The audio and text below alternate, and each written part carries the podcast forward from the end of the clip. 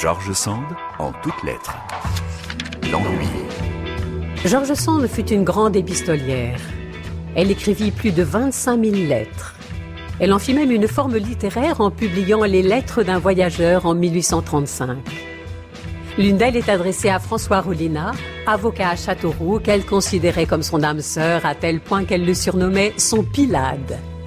Dans cette lettre, elle disserte sur l'un des grands mots du XIXe siècle, l'ennui, dont François Rollina est l'une des victimes. Mais qui n'a pas connu l'ennui? Qui ne s'en est pas vu chanter les vertus lorsqu'il était enfant? George Sand conseille donc à son correspondant sur la manière de le surmonter et de le transformer en un élément positif de son existence. Cette solution proposée par la romancière peut certainement nous être utile encore aujourd'hui. Et si elle ne vous convient pas, pour tromper votre ennui, vous pouvez toujours lire du George Sand. Puisque tu ne veux pas venir aujourd'hui, je viens m'enfermer avec toi et causer par la voix de la plume et de l'encre avec ton ennui. Car tu t'ennuies. Ce n'est rien de plus. Ne va pas t'imaginer que tu es du chagrin. L'ennui est un mal assez grand, mais c'est après tout un mal très noble, et d'où peut sortir tout ce qu'il y a de plus beau dans l'âme humaine? Il ne s'agit que d'expliquer son ennui comme il faut et d'en diriger les inspirations vers un but poétique. Voilà le diable. Tu n'es pas poète du tout. Tu détermines toute chose, tu ne sais rester dans le doute sur quoi que ce soit. Si tu savais bien ce que c'est que l'ennui et le parti qu'on en peut tirer, je vais tâcher de te l'expliquer comme je l'entends. L'ennui est une langueur de l'âme, une atonie intellectuelle qui succède aux grandes émotions aux grands désirs. C'est une fatigue, un malaise, un dégoût équivalent à celui de l'estomac qui éprouve le besoin de manger et qui n'en sent pas le désir. De même que l'estomac, L'esprit cherche en vain ce qui pourrait le ranimer et ne peut trouver un aliment qui lui plaise. Ni le travail ni le plaisir ne sauraient le distraire. Il lui faudrait du bonheur ou de la souffrance. Et précisément, l'ennui est ce qui précède ou ce qui suit l'un ou l'autre. C'est un état non violent, mais triste, facile à guérir, facile à envenimer. Mais du moment qu'on le poétise, il devient touchant, mélancolique, et ce qui est fort bien, soit au visage, soit au discours. Pour cela, il faut tout bonnement s'y abandonner. La recette est simple.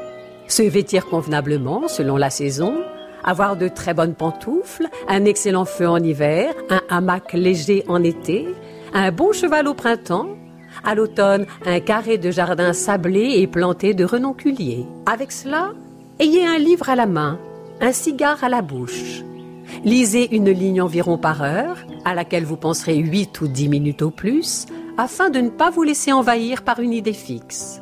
Le reste du temps, rêvez, mais en ayant soin de changer de place, ou de pipe, ou d'attitude de tête, ou de direction de regard.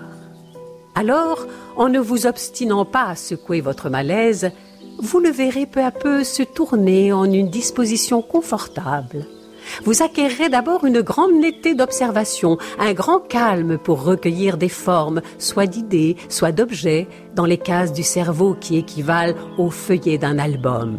Puis viendra une douce contemplation de vous-même et des autres, et ce qui tout à l'heure vous paraissait incommode ou indifférent vous paraîtra bientôt agréable, pittoresque et beau.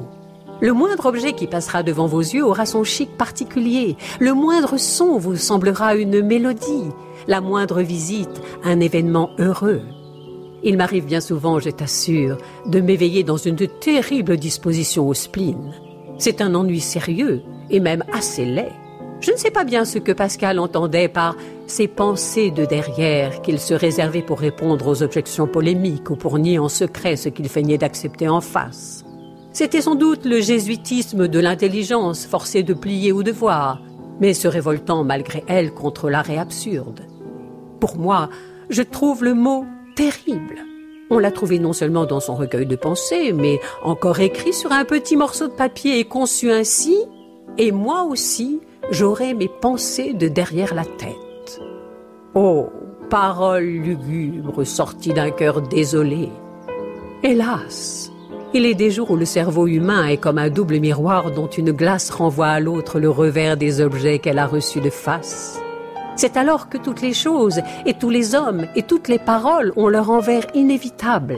Et qu'il n'est pas une jouissance, une caresse, une idée reçue au front qui n'est son repoussoir agissant comme un ressort de fer au cervelet. C'est une puissance fatale et maladive, sois-en sûr. La raison humaine consiste bien en effet à voir toutes les choses par tous les côtés.